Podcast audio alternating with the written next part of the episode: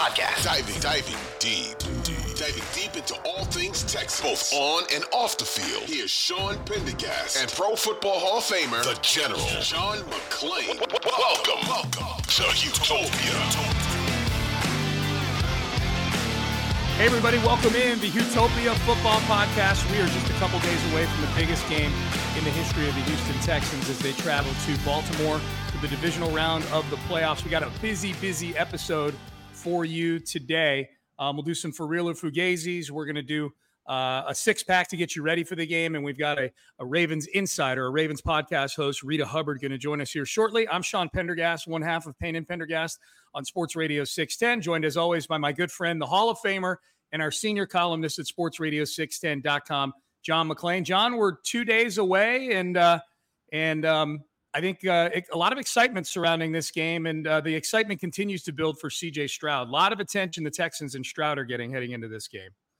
They're getting a lot of well deserved national recognition on all the football shows, national talk shows, and uh, there's a buzz about this team. And uh, and one of the reasons it starts at the top with DeMeco, you know, I was watching him.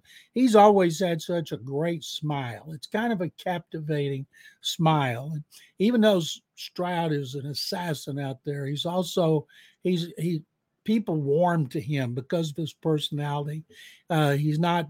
He's just so humble and honest. And so I think that people like him. And even if they lose to the Ravens, it'll be everybody will be so fired up about them next season. But it's a great opportunity. You know, they hope that the Ravens are are out of sync because they haven't played. They rested the starters and then they got a bye week. The Texans are hot and they should be confident coming off that uh, that great victory over the Browns. And I've got a column I'm working on. DeMeco's last game here was that loss to the uh, Ravens in the divisional round after the 2011 season, and he would certainly wish to go back and win this one. And what an incredible victory it would be for them to upset the Ravens oh. and give Houston a team in the AFC Championship game for the first time since the 79 Oilers. Yeah, it's uh, it, will be great. The, the line is back up to nine and a half. It had dropped to nine earlier this week. Um, it's back up to nine and a half. So that, it, it, seems as though, unless some late money comes in on the Ravens, it seems as though the betting community has largely agreed that the Ravens, at least on paper, are slightly better than a touchdown. You know, they're they're a, I'll call it a two score better. You know, John. You know, nine nine and a half, ten points. Um, does that line, without giving away your prediction, does that line feel about right to you? Like, uh, kind of where are you surprised? I think it's a little high based on the yeah. way the Texans have played and based on the inactivity of the Ravens. I think a lot of it has to do with playing outdoors in cold weather. The coldest mm-hmm. game they played in was 48 degrees in Nashville. It was 58 at MetLife Stadium in New Jersey. So I think the weather, the divisional round, the fact that the Ravens are the best team in the AFC, may be the best in the NFC because they wallop the 49ers. And uh, I think if the Texans could keep it close, if they lose, they would they would capture even more respect from the nationwide audience. I agree. All right. Um, so let's do this. We're going to do a six pack. We're going to do some for real or fugazis. But before we do that, Reeta Hubbard, the NFL chick, is what she goes by on Twitter at the NFL chick. She is the host of the Winning Drive podcast, which is our Baltimore Ravens podcast in this Audacy family of NFL podcasts. Reeta Hubbard joined John and I a little bit earlier. Here is that conversation breaking down the Baltimore Ravens. All right, it is Texans and it is Ravens, and it is Saturday, 3:30 Houston time, 4:30 Eastern time. Uh, big one. The Texans with a divisional round win over the Cleveland Browns move on, and now they face the top-seeded Baltimore Ravens. Joining us right now on the Houtopia Football Podcast to help give us the Baltimore perspective on this huge matchup coming up on Saturday afternoon.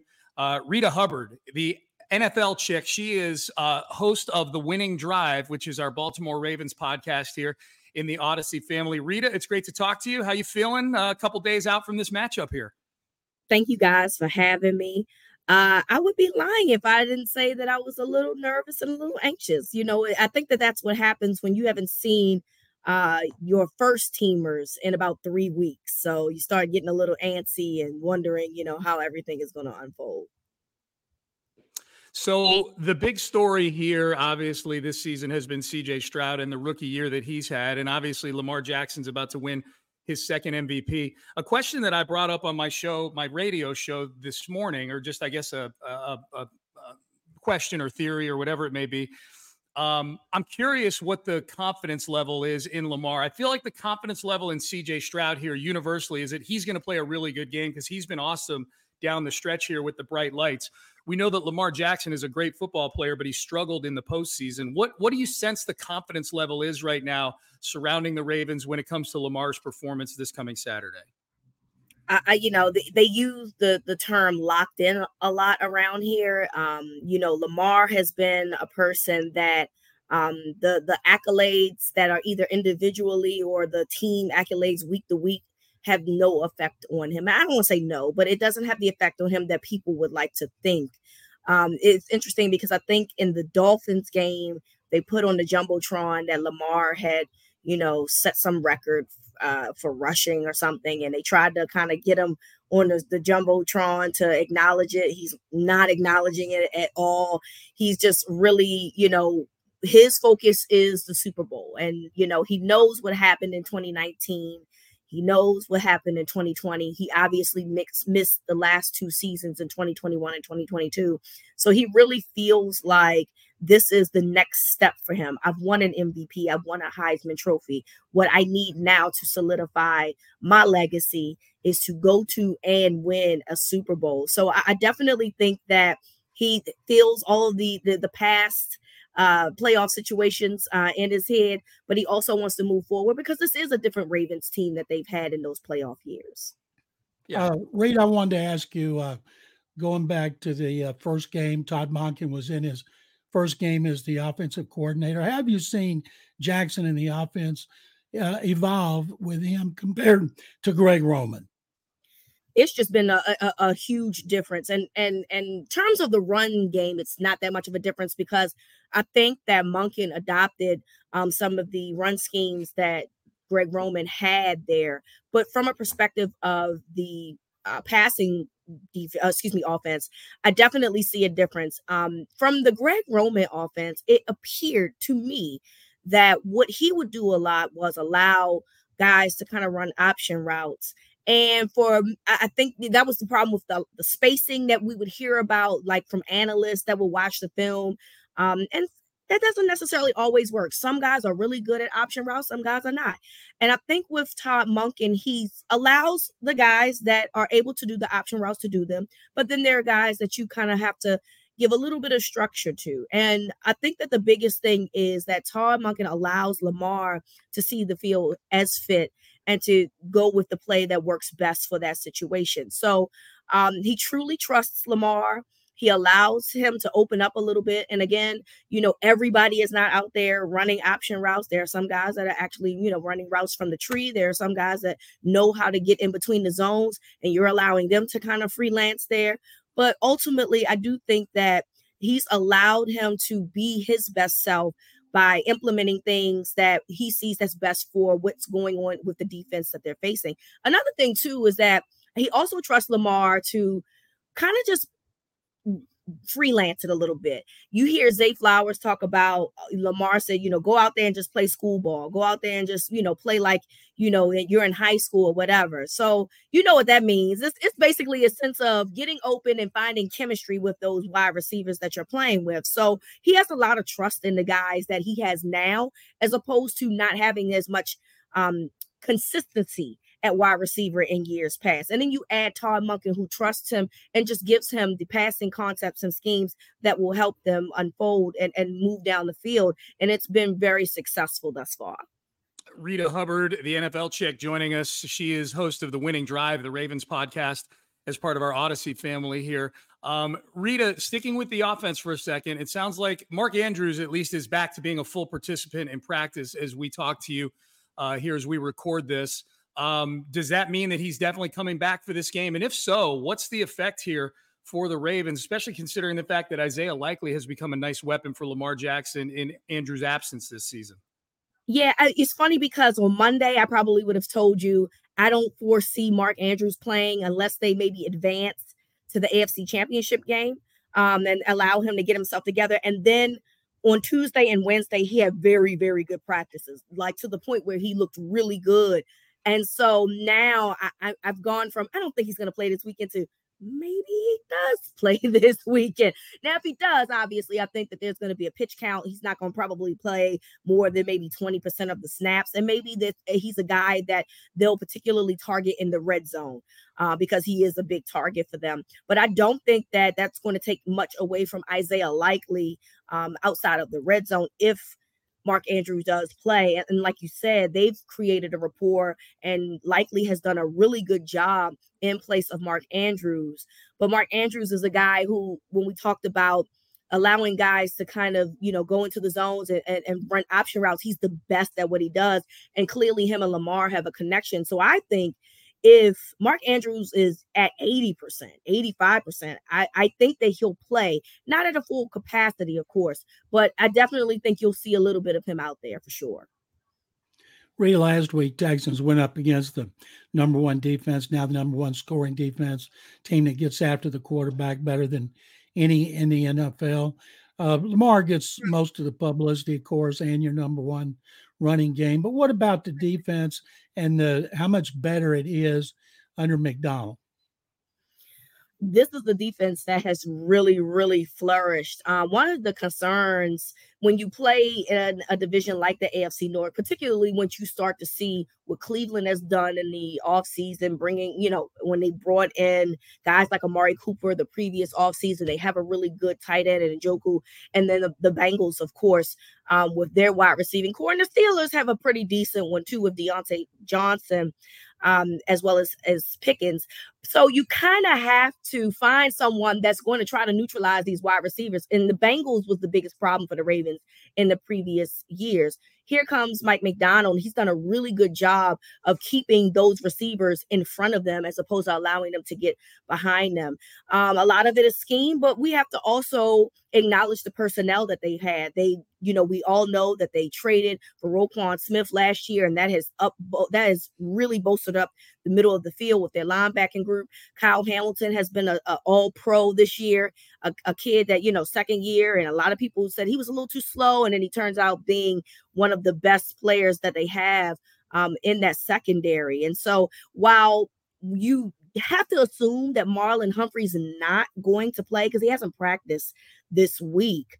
Um, I think that they're confident with the scheme that they use, but also they have guys that have stepped up this year. Brandon Stephens is a guy that has really come in and done done well. Ronald Darby has played well since he got signed. And Arthur Maulet, who a lot of people, including myself, saw him in Pittsburgh and wasn't really impressed, has really turned around and made this really look good. And then they also run three safeties pretty often.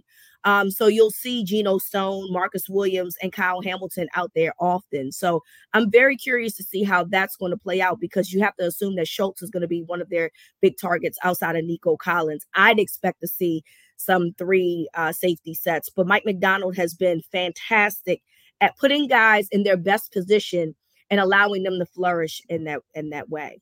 Okay, so Reeta, for those watching on the video, is the cat that just went behind you on the couch? Is that bad luck for us or bad luck for you? What? How, so what my cat has a problem. I just want you guys to know. Every time I record, the cat has to get on the screen. It doesn't matter. As soon as That's she funny. sees the light is on, she's like, oh, she's doing a podcast. Okay, well, that, I'm gonna go ahead and uh make my my my uh quick appearance. So that's what she did. I apologize, guys. No, no apology necessary. this is what podcast. This is what podcasts are all about. It's about the unvarnished, the raw things like cats walking in the background.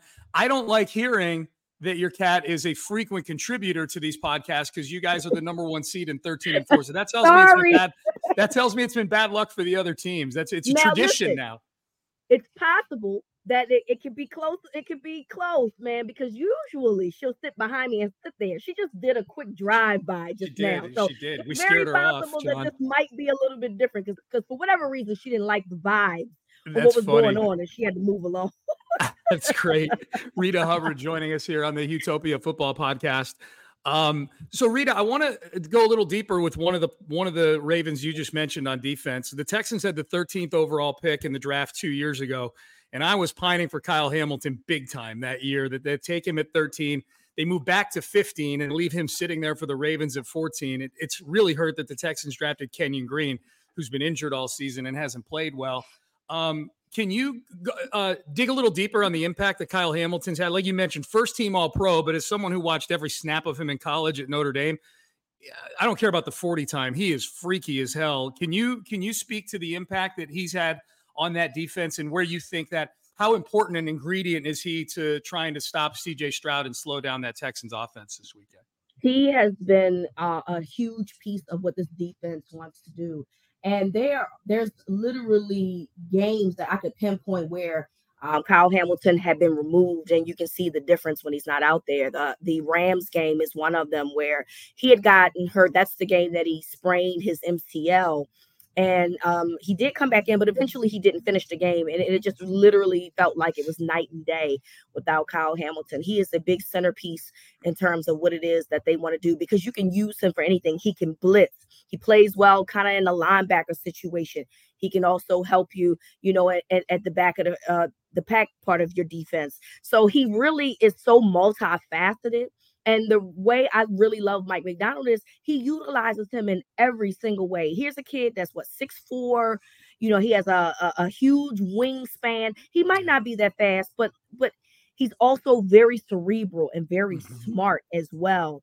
Um, when it comes to you know he's he's very into watching film. He is obsessed with watching film. So when you start adding all of those components together, you get a player like Kyle Hamilton who okay, so he didn't do, you know, well at a combine, but what did the tape say to you? You know what I mean? Mm-hmm. And so the Ravens were very lucky because there were rumors that the Ravens were going to try to get Jordan Davis. And as we know, Philadelphia switched with the Texans, traded up, got him, and that hasn't worked out for Philly. So I think this all kind of sorry for the Texans. I apologize. Yeah that we took your guy, but um, it all worked out the way that it should because there was real concern that the Ravens were going to take Jordan Davis if yeah. if he was available there. Reeta Sean went to uh, Notre Dame, so he loves yeah. Hamilton. Texans got ah. there you go. Texans got one of his former teammates. We call him Big Heine, Kurt Hinish, a defensive tackle who was an undrafted free agent, but plays a role in a really improved defensive line. I'd like to go back to what you mentioned earlier. We've seen teams in the past uh, give the starters off the last week of regular season, then they get the bye week off. So it's three weeks, and sometimes they're a little off target or not as in sync. And you you mentioned that early on. Uh, would Lamar need to like run to get in sync, or do you expect him to come out and be pinpoint with his receivers? I, I don't think Lamar's interested in running unless he absolutely positively has to. He's shown that um, numerous times this year. There are times when I'm like, okay, there's a lane right there. Just get the first down, and he just will not take it. He he wants to try to get the ball out by throwing it instead of running. Um, I definitely think that you know they'll probably just try to continue to do what they've done. It's funny because I get a lot of flack because I was one of those people that was like, if they get a first round, you know, that's great. They get the one seed, but also, what about the momentum? Does that not matter? And and people are like, no, like you you want them to get the one seed so they can get healthy, and that is completely fair, right? You earn the right to get uh be healthy and, and get yourself prepared down the stretch. Uh, but it's always going to be something that you look at in terms of who is just moving and, and vibing at the moment. And as of right now, the Texans are playing fantastic football. We saw what they did against the Colts a couple weeks ago um, and getting that AFC South title. And then we saw them basically obliterate the Cleveland Browns. Um, and I just didn't see that one coming because I felt like the Browns had some balance there. So right now, they're really in a groove, they're in sync. And you hope that even though the Ravens have their starters have not really played in three weeks, um, that the practices that they've been doing, because they did practice last week as well, and outside, they've been practicing outside all week, helps them try to kind of not be too rusty when it comes to starting off because the Texans are hot right now. You really can't afford to come off with a slow start. You got to be able to to match that energy if you want to kind of not allow them to get ahead the way that they did with the Browns last week. So, Reeta, last one before John and I get you out of here. How do you think it plays out on Saturday? What's your prediction? Uh, so I, you know the Ravens are an interesting team. They're a team that kind of they they kind of get slow starts anyway. Every now and again, they'll find a hot start. Uh, the Lions game is one that I can pinpoint Um, also, the uh, Seahawks game, they also started good with the Rams game, but they've had some slow starts as well. The 49ers game is an example. Um, so they look, they haven't played in three weeks. I, I definitely think that it'll be a, a, slow start, and I definitely think that CJ Stroud is going to keep make sure that they are in this ball game. I think it's going to be a pretty uh, fun game and close game, but ultimately um, it's hard for me to pick against a team with the number one scoring defense and the number two scoring offense, oh, right? Yeah. So, uh, and this is not me being biased. I love the Texans, by the way. Uh, I, I am extremely happy for CJ Stroud, DeMeco Ryans, and what they're doing over there. But I do think that the ride ends at M&T Bank Stadium. Well, you're not going to get any flack from us on picking the number one seed in the AFC. Just so you know, it may happen. It may happen a couple more times on the podcast before we're uh, before we're out of here. So um, good stuff. You can get her. Is it part of your Twitter handle there is covered up? Yeah. Is it at the NFL chick? Yes. I, I, I do not necessarily uh, suggest you follow me because uh, I'm a, I'm an interesting follow. Well, then that, all the more reason to follow you. Finding me on podcasts are much better because I come polished and prepared. Uh, I am all over the place when it comes to being on Twitter. But if oh, you like just, that, then please follow. I think you just guaranteed yourself several more follows right there. Reeta Hubbard joining us here. The podcast is the Winning Drive podcast. Good stuff about the Baltimore Ravens, who obviously the number one seed in the AFC. It's been a heck of a year in Baltimore. Reeta, really appreciate the time. Enjoy the conversation. Enjoy the game. Thank you, Reeta. Thank, thank you guys you. for having me. All right, thank you. That's Reeta Hubbard joining us here on the Houtopia Football Podcast.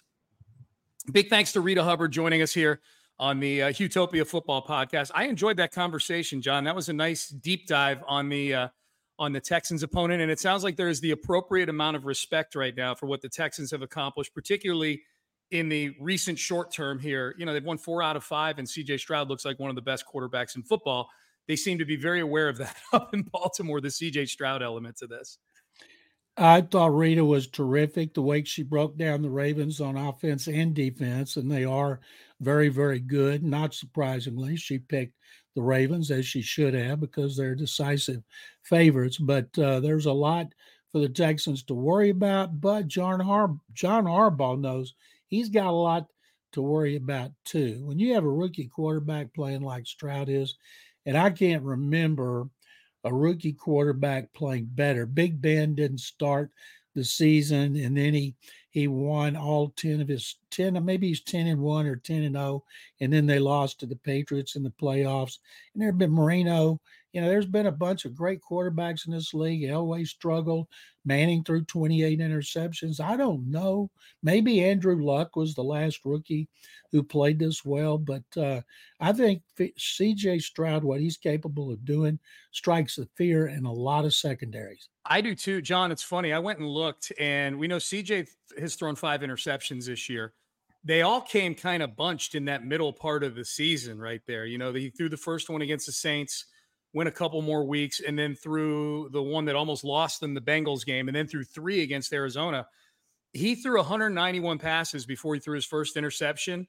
Through those five interceptions, that Arizona game was week 11. And I know he missed a couple games with the concussion He's thrown 163 passes since that Arizona game without an interception. You know, like that's wow. That to me is almost as incredible as 191 to start the season. Is that it's been 163 since the league started to get a book on him a little bit. You know what I mean? I think you can bake some of the 191 pass attempts. Certainly, CJ deserves the lion's share of just making really good decisions.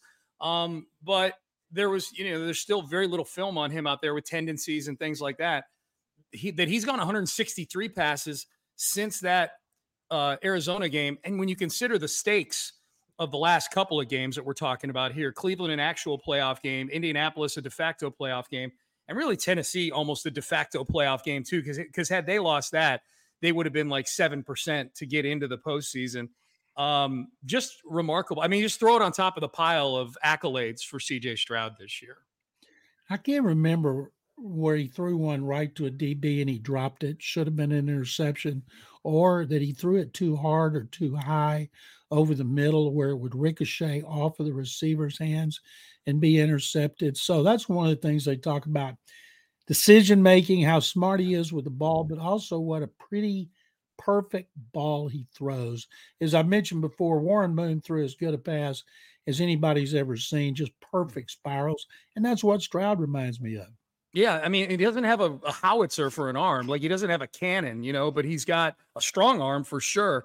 But it just comes off his his hand just beautifully, like differently, and he throws it with touch. Smooth. smooth. He's smooth, John. Absolutely, absolutely. All right, John, you want to do a six pack and a prediction on this bad boy here? Let's do it. All right, let's do. We do a pregame six pack, and let's keep going, man. Uh, let's hope this is not the last one that we do for the 2023 slash 2024 season here. Um, a six pack, six coaches, players, position groups, storylines heading into this game against Baltimore on Saturday that are going to make the difference. And John, as always, we start with you, my friend. I'm going to say uh, with Stroud because he's the single most important player on the team. And something I think is very interesting in games in which he played, in which the opponent had a, has a currently has a winning record. He's seven and three in games like that. He has uh, 19 touch, no, 21 touchdown passes and two interceptions against winning teams, 10 games and he averages 305.9 yards.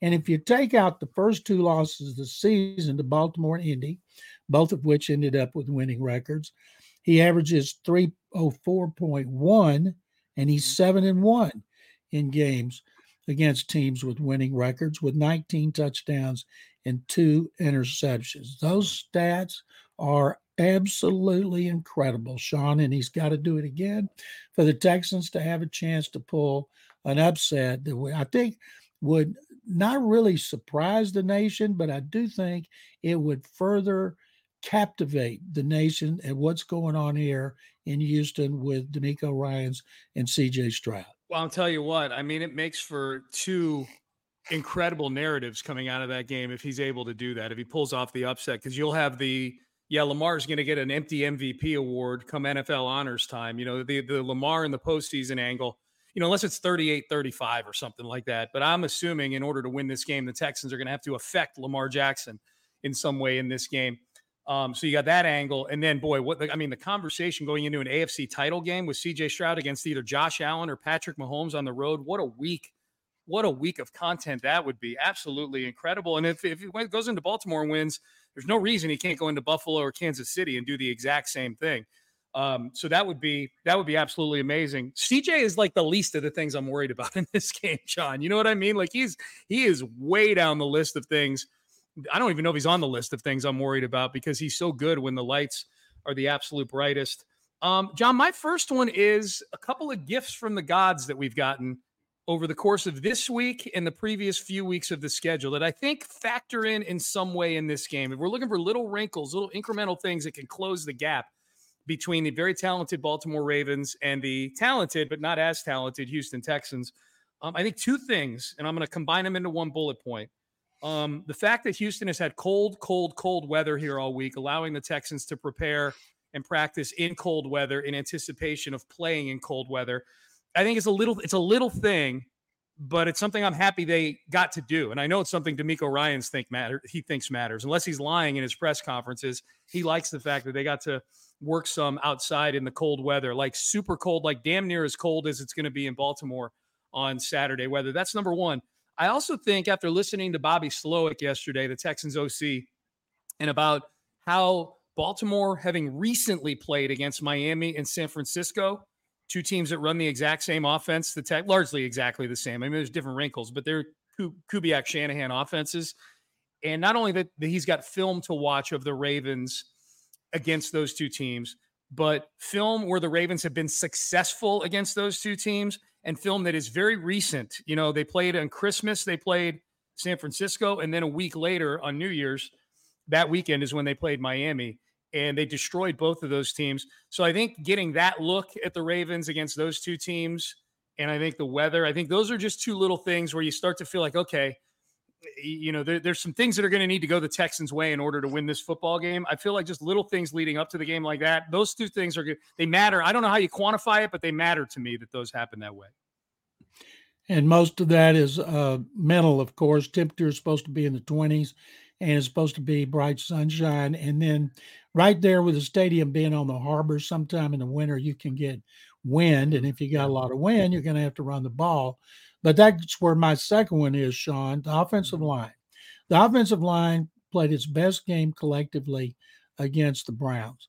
Played a huge role in that victory over the Browns. It started with Laremy Tunsil and the way he shut down Myles Garrett.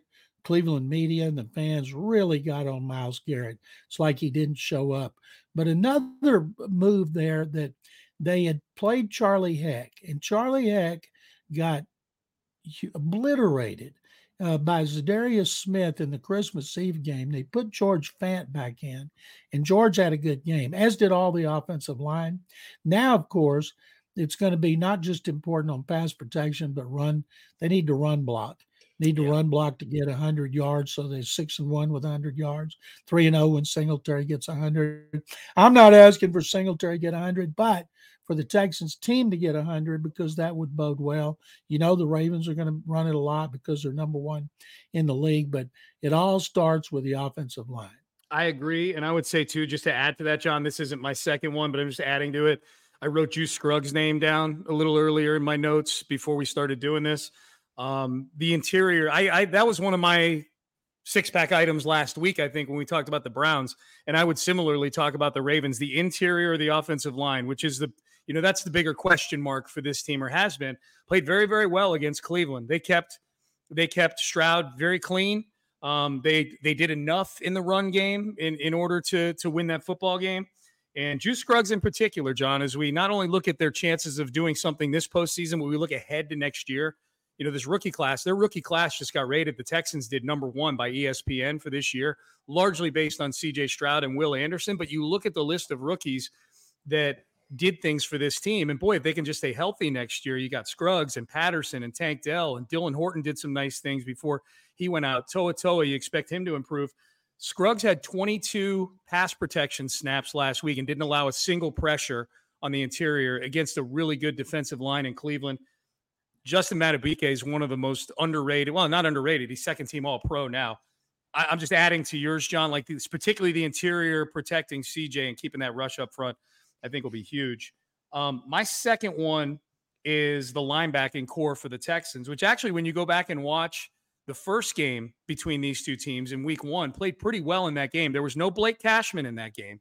They had Denzel Perryman played almost every snap in that game. Christian Harris, before he became this version of Christian Harris that we've got now, played about 75% of the snaps. The rest of them went to uh, to to To'oTo'o, it seemed. Um, the linebackers in this game are going to be a huge storyline to me. Cashman is going to be playing in this game. Christian Harris is playing as good as any Texans defensive player right now and Denzel Perryman has been, a, you know, a very solid vet who pops up on the tape two or three times a game, heat-seeking missile as far as the run game goes. They're going to need to be super disciplined in this game, John. I know that we just had Reeta on, and she said that it's not really their Lamar's desire to run the football, but they're going to run the football with Lamar Jackson, and there's going to be plays that turn into scramble plays with Lamar Jackson, and there's going to be two tight ends to think about now if Mark Andrews plays, not just one. So I think the linebacker, if I'm picking a position group defensively, that's the key to this game. It's the linebacking trio of Cashman, Perryman, and Christian Harris. I think those are great. And of course, DB's got to cover Zay Flowers and uh, Odell Beckham Jr. Can't wait to see what they do with Derek Stingley if they have him follow one the way he did with Cooper, or they keep him on the sides. Sean, my last one is going to be one that uh, Reeta Hubbard brought up Dalton Schultz. Mm-hmm. Uh, Dalton Schultz and uh, Brevin Jordan averaged 56 yards a catch in the victory over the Browns. Each had one, both had long touchdowns. Schultz, because no other receiver has emerged opposite Nico Collins, and you just got to believe that the defensive coordinator, Mike Macdonald, is going to do everything he can to neutralize Nico and force somebody else to beat them. Well, would that be another wideout? I think a better choice would be Dalton Schultz, especially down the middle, working the interior of the field the way Mark Andrews does. This is a tremendous matchup of tight ends. And yeah. uh, so I can't wait to see how it plays up. I think Schultz will become essential to anything they want to do on offense. I totally agree with that. Absolutely. Yeah. And hopefully they scheme up some stuff for him, like the one catch that he had. John, you know what I would take? I would take another performance from the tight ends like they had in Cleveland, I would take two catches for 113 yards and two touchdowns. That, I would take that performance. I bet again. you would. Big time, big time. Absolutely. All right, last one, John. Um, special teams, but specifically the kicking game. This might be one of the few games Ka'imi Fairbairn plays in where he's not the better of the two kickers. But if the Texans are able to keep this thing close, I think a couple of things. One, we heard you you mentioned it. I think Reeta mentioned it. The possibility of wind in this game. Um, you know, so the, both Justin Tucker and Ka'imi Fairbairn are going to need to be on point in the kicking game. I think if it's a close game too, John, I feel like the Texans might be a little more comfortable playing a game like that. The Texans are not going to get into a situation where there's five minutes left in this game on the road and they're going to start peeing down their legs. This is a team that played in 10 really close games throughout the season and got better in those types of situations as the season as the season went on. They're three, they they went seven and three in games like that. The three losses were two last second field goals and then a field goal they had that bounced off the crossbar against Jacksonville. I don't think the Texans are going to find themselves overwhelmed in any of these situations. They may find themselves in a game that's a two or three score game because they just didn't go execute. I don't think it's going to be because they flinch. I don't think it's going to be because DeMeco flinches. I don't think it's going to be because CJ Stroud flinches, the defense, whatever the case may be. This is a really talented Ravens team. So this could easily be a two or three score game, and the Texans might play one of their better games of the season. They're just going against a more talented team. But if this thing is close down the stretch, I feel like the Texans have the place kicker to get it done, like the Ravens do. But I also feel like they might be the more comfortable of the two teams, ironically, in a close game situation down the stretch here. I used to think Adam Vinatieri was the greatest kicker in history, and then he played over half his career at Indy. So Justin Tucker is the greatest kicker in NFL history because he's been outside for his entire career, and he, of course, is is maybe the best I think he is the best in NFL history with Vinatieri a close second. Yeah. And if it comes down to him kicking in the 50s or whatever to win the game, he's going to win the game. Yep, absolutely. Absolutely. All right, John, what's the prediction on the game? I'm taking the Ravens 27 to 20. Okay, I got Ravens 24 20. So you and I are pretty much on the same page there. I've got him kicking a field goal, whereas you got him kicking a couple field goals there. It sounds like. Um, so 27 20. And, and, and look, uh, John, I think if it finishes with either of those scores, hell, I think if it finishes 37 to 6, Ravens, we're going into the offseason feeling like this was a freaking incredible year. I think you and I, goodness, yes. Either way, Saturday night when we're doing the podcast, unless they get screwed by the officials or something like that in the game, the Texans, then maybe we're talking about that a little more. But uh, whenever this thing ends, to me, it ends in celebration. Whether it's them going on to win a Super Bowl, which I think is in play. I think they can they can beat anybody. Um, or if it ends with them this Saturday going out with kind of a thud, uh, they've got to be viewed, especially with the offseason pending and having some money and draft capital to go expend. Um, they've got to be viewed, John, not as a really like a dark horse team anymore. That they're one of the last eight teams standing. That they won their division. That they were so good down the stretch, and that they've got a young quarterback that almost any team in the league would trade for right now it's not a dark horse thing with the Texans going into next year. You know, barring some weird thing happening, um, they are they are a team that should be considered very very seriously as a contender to get to the Super Bowl out of the AFC next year. They will be Destiny's darlings when it comes to the TV network appearances appearances it's which would be great. Can you imagine? Now we don't both of us don't think this will happen. Say they did get in the AFC championship game had a chance to go to the Super Bowl if they won and they played the 49ers with oh. all the connections between these two teams. Yep. Wow. No. And the spread on that game would probably be a double digit spread, honestly. Like they would have to continue with, like, if they win this game, John, they're going to be more than a touchdown underdog again next week in Buffalo. And they like Kansas it. City. They love it. They're cool with it. Yeah. That's that, That's just how they like it, man. Just cool. Don't believe in us. Knock yourself out. Um, all right, John, you ready to do a couple for real or fugazis? Sum up some of these other storylines we got going on. Yeah, I was just thinking they like it, they love it, they want some more of it. I'm ready. you know, my only disappointment is you didn't sing that. You just said it. I, I needed. um, all right, John, here we go. I'll do a couple Texans ones first. John, in this game on Saturday between the Texans and the Ravens, CJ Stroud versus Lamar Jackson, the Texans have the more trustworthy quarterback in this game on Saturday. Fugazi. For real, or Fugazi. Sorry about that. Yeah, for real. Oh, yeah, I should have Jackson's. Let me back up. Let me just explain. For real or Fugazi. Sorry, John. I'm gonna. I didn't mean to interrupt Sorry. you. For real or Fugazi, real quick. Uh, for those who are new to the podcast, because especially in the playoffs, we're getting a lot of new people listening. I think For real or Fugazi, I read John a handful of sentences here. If he agrees with them, he says for real. If he disagrees, like he just did with this one, he says Fugazi. Fugazi. Yeah. Okay. So you trust Lamar Jackson more than you trust CJ Stroud in this situation. Lamar Jackson's an MVP. He's won a playoff game. He's been in the playoff games. CJ's been great so far, but there's no way I could trust a rookie over a veteran who's done everything Lamar Jackson's done. Uh, you know who else has won a playoff game, John? CJ Stroud. That's who. He's won a playoff game. Yeah. He sure um, has. All right. Next one, John. A win on Saturday for the Texans makes CJ Stroud's 2023 season and postseason the best season for any Houston Texan in team history. For real or Fugazi? For real.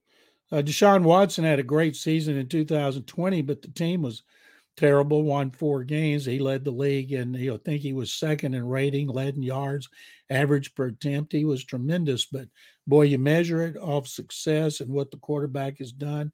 I think without a doubt, it would be Stroud's season.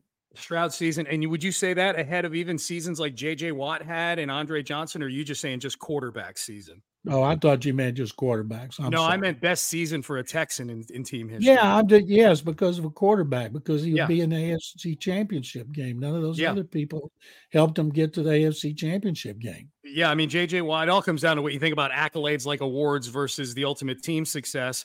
And it's not just the team success; he's the catalyst for the team success. They're not anywhere. Yeah, that Watt guy, Watt guy was overrated. He was, yeah, yeah, yeah, yeah. He was way overrated. He, yeah, yeah. You're right. Do you know? Takes in DeMeco's last game of, of uh, Watt's rookie year, when he just had the phenomenon was born in that Cincinnati wild card victory. In that loss at Baltimore, he had DeMeco was in on nine tackles one for loss. JJ had 12 tackles, three for loss, and two and a half sacks. So that's the way the uh it's amazing the way he was. Yeah, he's okay. He's a good guy. He's got some promise in regular season. Playoff start, boom. Best he player on the field. superstar and one yeah. of the greatest in NFL history. Yeah, he was. He was. I remember that. But he and Arian Foster were the two best players on the field that day. I thought in that loss to the Ravens back in the, the TJ Yates game back then. Um, all right, John. Let's see. Uh keeping Mike McCarthy, John. It sounds like they're going to keep Mike McCarthy up in Dallas. Keeping Mike McCarthy is the right move for 2024 for the Dallas Cowboys. For real or Fugazi? Fugazi. I don't know how they can sell it. I was watching his news conference today and he all the things he was saying are true well we you know we've won 12 games each of the last three seasons we got talent you know i know how to win because he won a super bowl in green bay but the fact is the cowboys could go 17 and 0 next year and nobody would trust them in the playoffs because no. they've blown too many and that includes McCarthy and Dak Prescott. So Dan Quinn, how's Dan Quinn going to get a head coaching job? He's doing interviews. Maybe he will, but that was one of the poorest defensive oh. performances I have ever seen. Poor coach. The players look like they had never been coached. They look like such. They reminded me of of uh, roaches when they scatter when the lights come on. They had no idea which direction they were going. It was a terrible job, and I guarantee you, those fans next year, if Quinn's back with McCarthy, not going to be pumped about their chance to go back to the NFC Championship game for the first time in 1995. And I'll mention it again. The Texans, since they were born in 2002, have more playoff victories than the Cowboys. I'm just giving the numbers to the people right there. I love that. That's stat. how many the Texans have. That's how many the Cowboys have right there. Texans, Cowboys right there, five to four. Um, all right, John. Um, the Patriots just promoted Jerod Mayo to their head coaching position. For real or Fugazi, the Patriots should have undergone a much more thorough search for their head coach. Um, I agree with that, Sean, but it looks like they had it raised since last year when he was inter- going to interview with Carolina and Bob Kraft gave him a huge raise. Now they're saying it was in his contract mm-hmm. that whenever Bill Belichick was gone, he would replace him. And so, really, um, it seems like it's just going to be more the Patriot way. I can't imagine that he can be as hard on the players, some of them uh, were his former teammates, that he can be like that with them the way Belichick was. To me, he can't be the opposite and he can't be the same. So it's going to be a hard line to walk. but they know him very well. You know, he understands the defense. He'll still run the same kind of defense. Steve Belichick was the play caller for that defense, and they offered him a job. And I don't know if Mayo's going to call him now or if he's going to let Belichick call him because hmm. Belichick hadn't decided what he's going to do. He's waiting to see if his daddy goes to Atlanta or one of the other teams. Yep, that's right. That's right. All right, a couple more, John. Here we go. Um, the Detroit Lions, they play a home game. John, this is the first time the Lions in the history of their team have played two home games in the same postseason. 94 years, that's never happened where they've had two home games in the same postseason. Um, the Cubs back in 2016 finally got the monkey off their back and won a World Series for the first time in forever. John, for real or Fugazi, the Lions winning a Super Bowl this year would be an even bigger story than the Chicago Cubs winning a World Series in 2016. Fugazi, because the Cubs have such a national following, yeah. the lovable Cubs. And even though the Lions are popular around the country for what they're accomplishing this year, they don't have a national following. It would be great. It's interesting because when they won their last two championships, there was only one playoff game, and that was the championship. And uh, they did that with Buddy Parker twice and as the coach. And so I think it'd be a tremendous story if they got to the Super Bowl. Uh, whether, wouldn't it be great if it was the Texans and the Lions oh, in the Super Bowl? Yes. Uh, but uh, I would love to see Detroit do it. But I, I, I can't pick against the 49ers because I like Kyle Shanahan and, and a lot of his people in that organization. He used to be here with Kyle, like DeMeco and DeMeco was. And so uh, but still, if if the Lions won, who who wouldn't like that? You know, who wouldn't feel great for the Lions to win their first championship since the 50s? All right, quick hitter to follow that one up, John. If there were a lot of people out there that wanted Lions Browns in the Super Bowl because these are the two sad sack teams that have never been to a Super Bowl and have been around for the whole Super Bowl era. Uh, for real or Fugazi, if you're someone who wanted uh, Lions Browns in the Super Bowl, you should now want Lions Texans in the Super Bowl. Fugazi. I don't what? think people around the country care about the Texans. Oh, they don't have long suffering fans. They've only been in business you. since 2002. You don't have long suffering fans. You've covered this team. The Long is yeah, a relative term. The uh, Lions have won one playoff game since the yeah, 50s. The Texans even true. won two under Bill O'Brien. So I do think this, they're building up another national national following like uh, I'm not saying they've reached the Love You Blue Oilers, but yeah. this is a popular team head in that direction. And I've had quite a few former Oiler players really interested in this team now, texting me, asking me about them. And that's the first time that's happened. A little connection going on right there. I like that. John, you can just shut it down for the day, by the way. That whole thing, they've won one playoff game in team history. The Texans won two under Bill O'Brien. You're not going to do any better than that the rest of the day. I'm just letting you know. Um, all right, last one, John. One with, they've won the same number with Brock Osweiler. Yes. As the Lions have won since the 50s. The century. Yeah, exactly. Um, all right, John. It sounds like Reba McEntire is going to sing the national anthem at the Super Bowl this year. For real or Fugazi, Whitney Houston's rendition back during Desert Storm is still the greatest national anthem in Super Bowl history for real, even though it was piped in, it was for real because she Pretty was so outstanding and popular at that time. And she hit kind of high notes. I don't know that anybody but an opera singer could could hit. I was there, and uh, it was something. Usually at halftime, people back then you're writing on deadlines for newspapers, and people stop. The only two times I can ever remember seeing everybody in the press box stop was when Whitney Houston sang the national anthem and when Michael Jackson was the halftime entertainment. That's it, man. Those are the goats right there. Those are the goats. Uh, John, I enjoyed it as always. Can't wait for the game on Saturday and hopefully a victorious pod on Saturday night afterwards. Wouldn't that be something if oh. we were talking about the Texans going to the AFC Championship game oh. in Buffalo or Kansas City? Sean, this, thank you very much as always. Yeah, thank you, John. This season of all seasons, man, just crazy. What a time it's been to be a Texan fan. All right, um, we are done. We are out of time. Uh, big thanks to James Jackson, our producer, for producing this, getting this podcast out to you guys. Big thanks to Reeta Hubbard of the Winning Drive podcast jumping on with us. Big thanks to all of you for hitting the subscribe button. Uh, those of you who have not yet, I'm thanking you in advance for hitting the subscribe button so that you get this podcast sent to you automatically wherever it is you listen to your podcast and, on whatever device it is you listen to your podcast. So for James and John, I'm Sean. We are out of time. We will see all of you on Saturday. Well, we'll record Saturday evening. You'll hear it over the weekend. Hopefully, shouting from the rooftops a Texans victory. This has been the Houtopia Football Podcast. Have a great weekend, everybody.